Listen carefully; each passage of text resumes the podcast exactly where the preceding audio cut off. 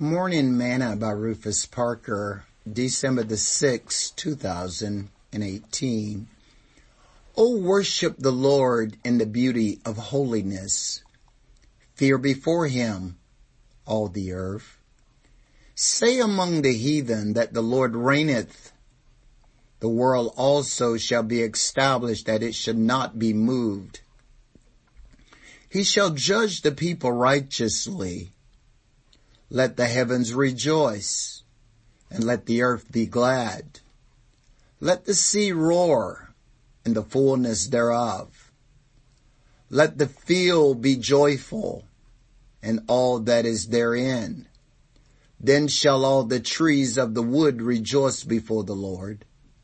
For he cometh, for he cometh to judge the earth. He shall judge the world with righteousness and the people with this truth. Psalms chapter 96 verse 9 through verse 13. Today's morsel. Paul Revere has been credited with giving the warning that the British were coming.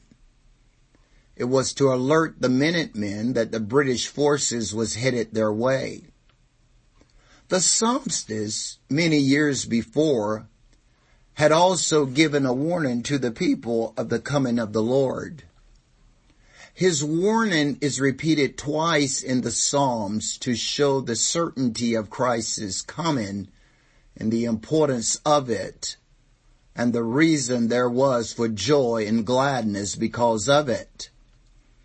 His coming was to save sinners, to procure peace, pardon, righteousness, and eternal life for all, and therefore should be a source of great joy.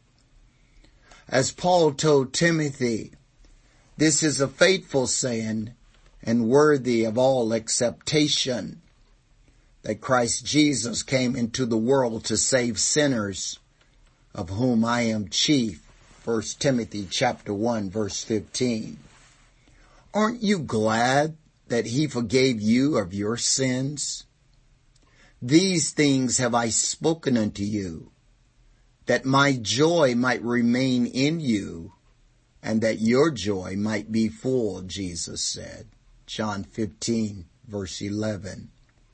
Sing this song with me today. I have found His grace is all complete.